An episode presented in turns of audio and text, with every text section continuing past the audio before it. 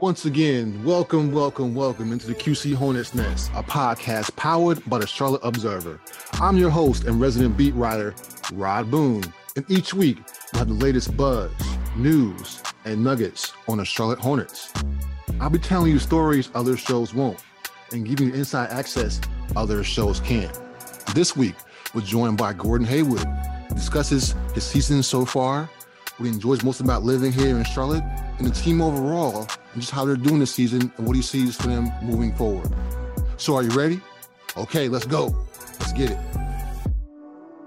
All right. So, since last time we spoke, it's been a typical, just crazy week for the Hornets, but it's been actually a good thing for them this time. They came out with three incredibly solid wins, starting off with, as we know, those two games against Milwaukee, winning both those games, and then following up with a street busting win in Philadelphia against the Sixers.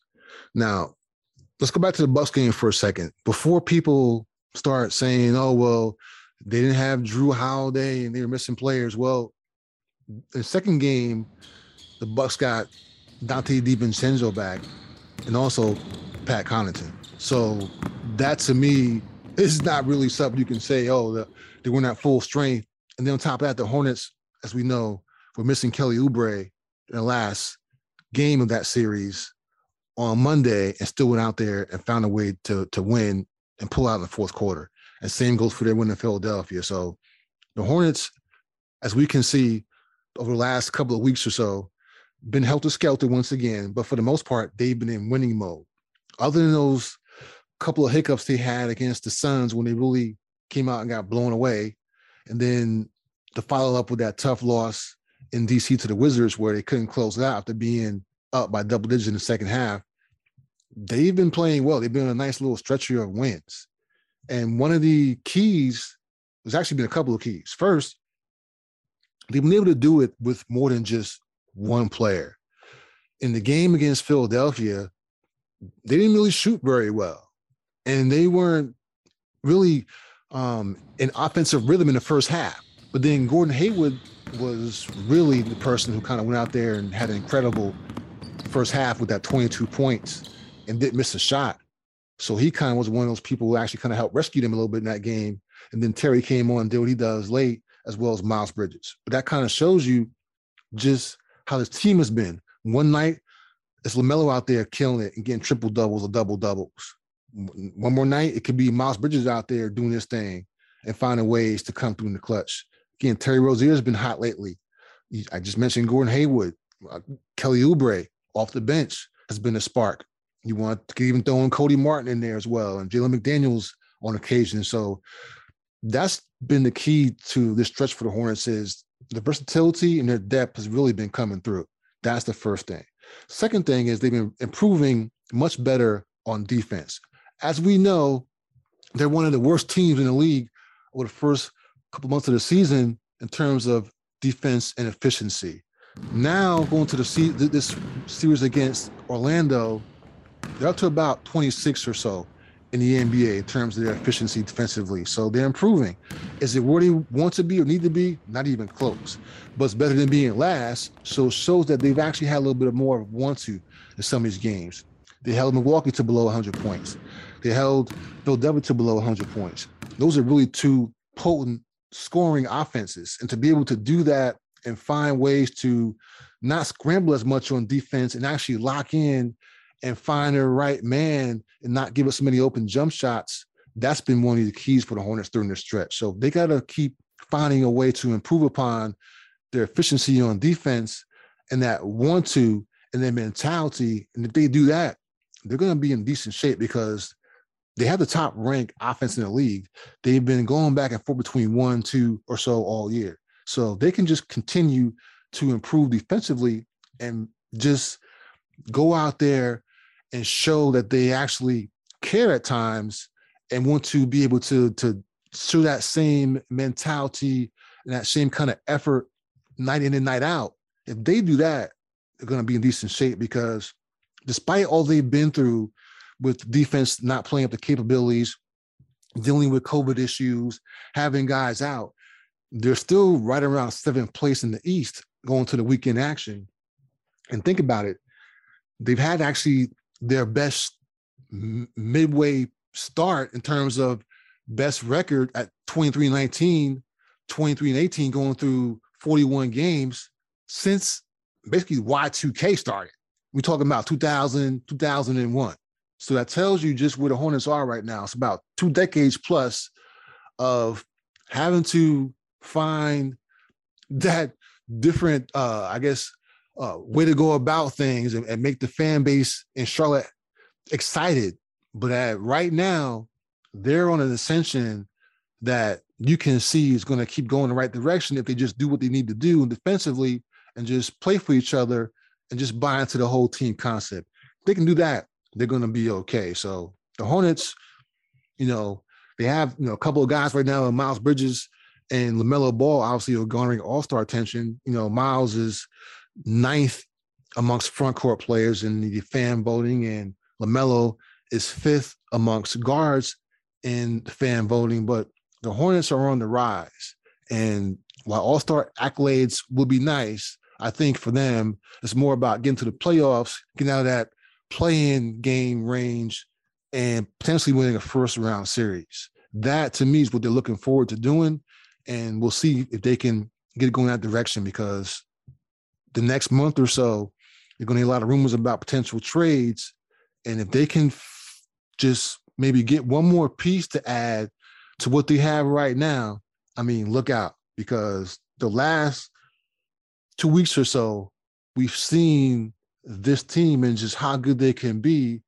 And if they can just do steady improvements and again add a piece or here, add a piece or two here or there, they could be a, ten, a team to really contend and watch out for come playoff time in the Eastern Conference.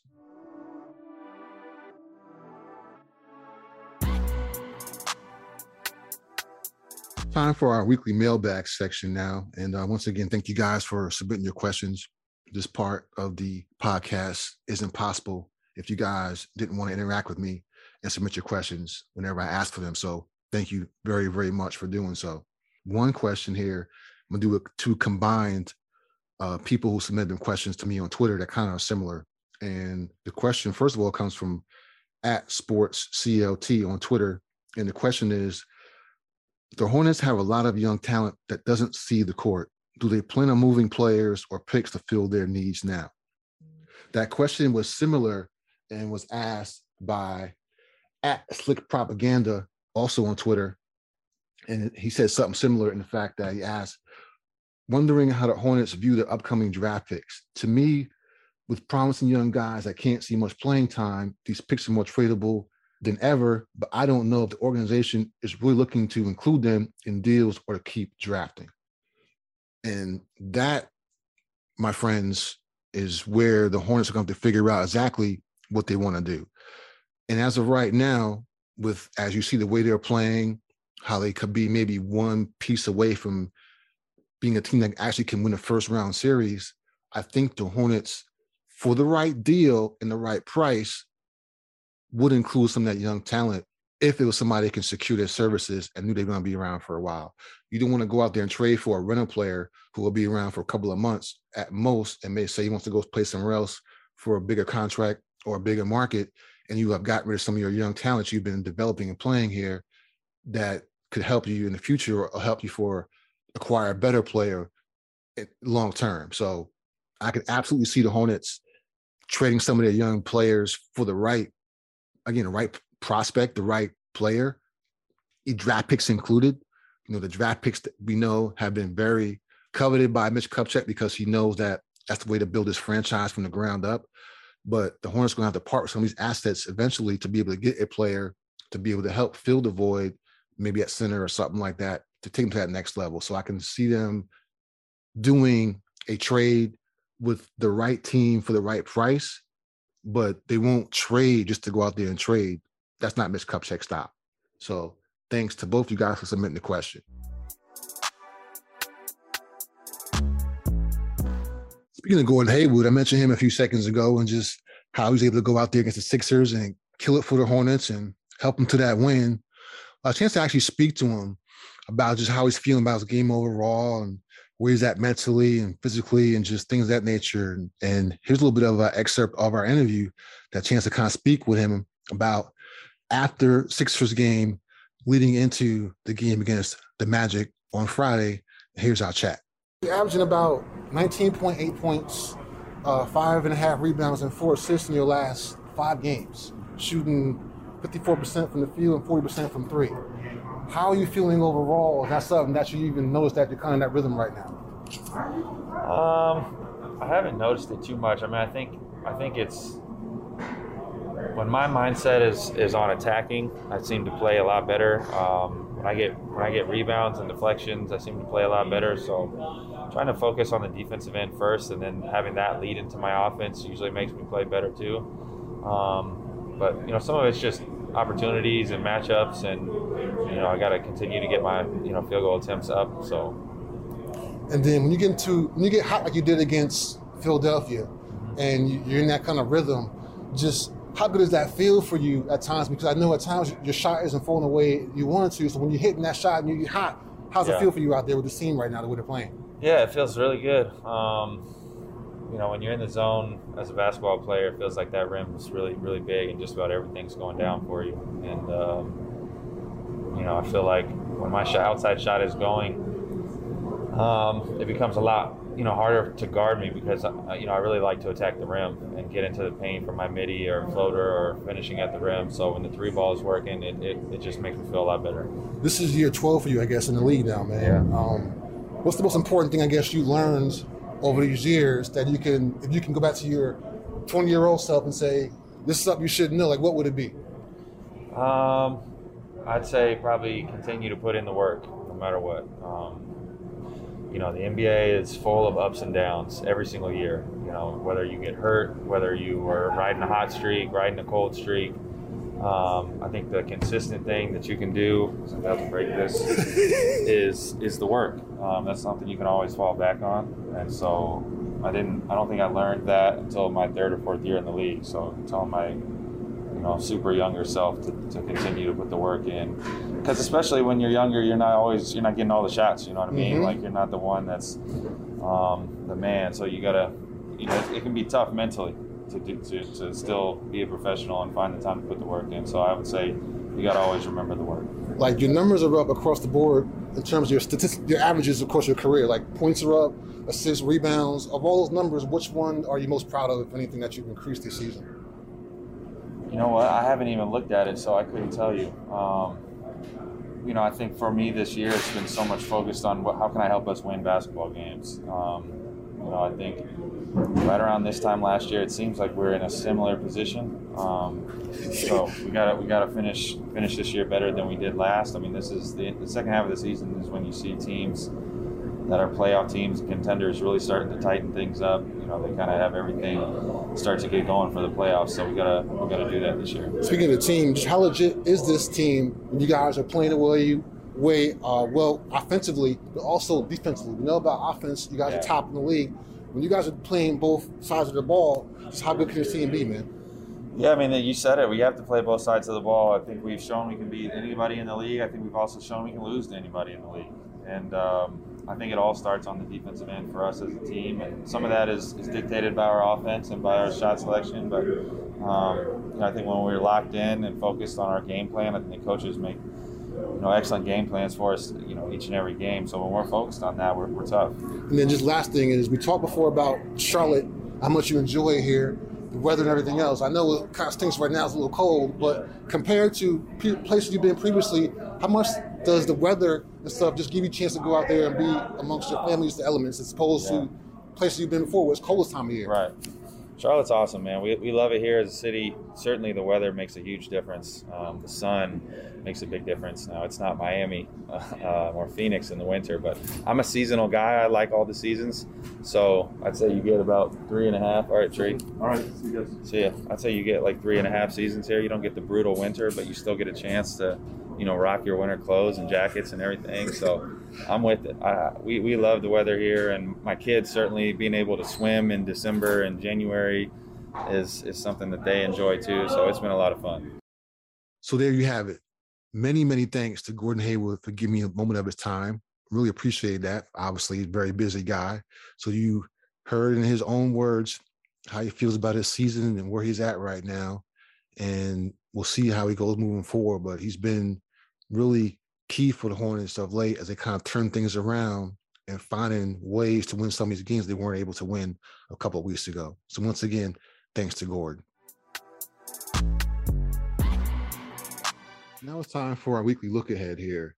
And first of all, who would have thought that the Hornets, like I said, would go 3 0 in the stretch when they're playing Milwaukee twice and Philadelphia on top of that on the road? That's exactly what they did, and they came out on top. So now it's more about moving forward and keeping that momentum going because on Friday at, they returned home for the classic trap game against Orlando. The Magic are division foes, we know. They're playing a little bit better of late, but they're still a younger team that the Hornets need to beat. These are the games you have to start winning, especially to start stockpiling those wins to give you a little bit more of a buffer zone. So you face the tougher teams later on in the month, give you a chance to kind of still be right there in the playoff race come April when things get a little more jumbled up and trying to still figure out where you're going to be position wise. So you have to take care of that game for sure. And after that, they have a tough two game road trip. They play the Knicks in New York in the MLK uh, Junior Day matinee game. And then they follow it up by going to play Boston on the road on Wednesday. So those are, you know, again, two tough games in a road trip. They have to see if they can kind of steal at least one of those.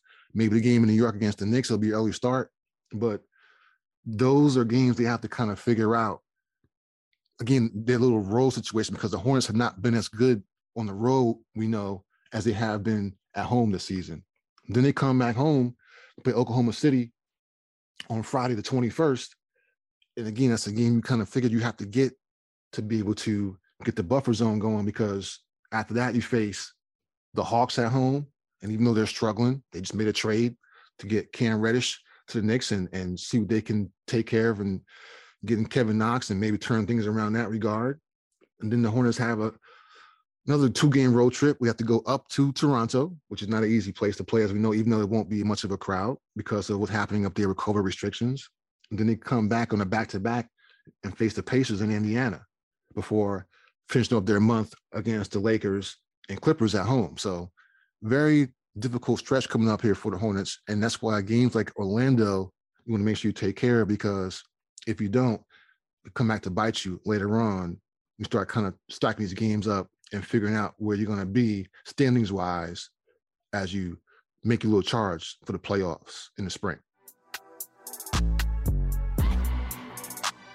So now as we break down our weekly random factoid, let's just get into how good Terry Rozier has been of late.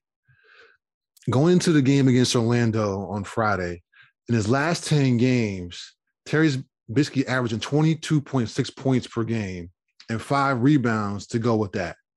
But even more impressive than that, to me, he's made 42 three pointers during that stretch, which ranked him at that point second in the NBA over that span.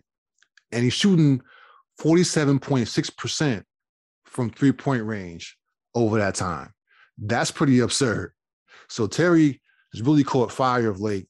And it's been one of the re- reasons the Hornets actually are playing the way they should. You know, earlier in the season, he wasn't playing up to his capabilities. He was out there a little bit thinking too much, as he admitted even himself. So now he's in that zone. You can see him not hesitating whatsoever. He's going out there and balling. And the numbers of late, of the last 10 games or so, prove that Terry is scary again. And he's indeed back. Well, there you have it. Hope you guys enjoyed this latest ep of the QC Hornets Nest. I'm Rod Boone. I want to thank Gordon Hayward for joining me this week. I want to thank you guys once again for sending your questions in and being interactive with us. For more Hornets content, check out charlotteobserver.com. And for a special sub offer to read all our stories in the sports section, click the link in my stories where it says support my work with a digital subscription. All right, until next time, we out.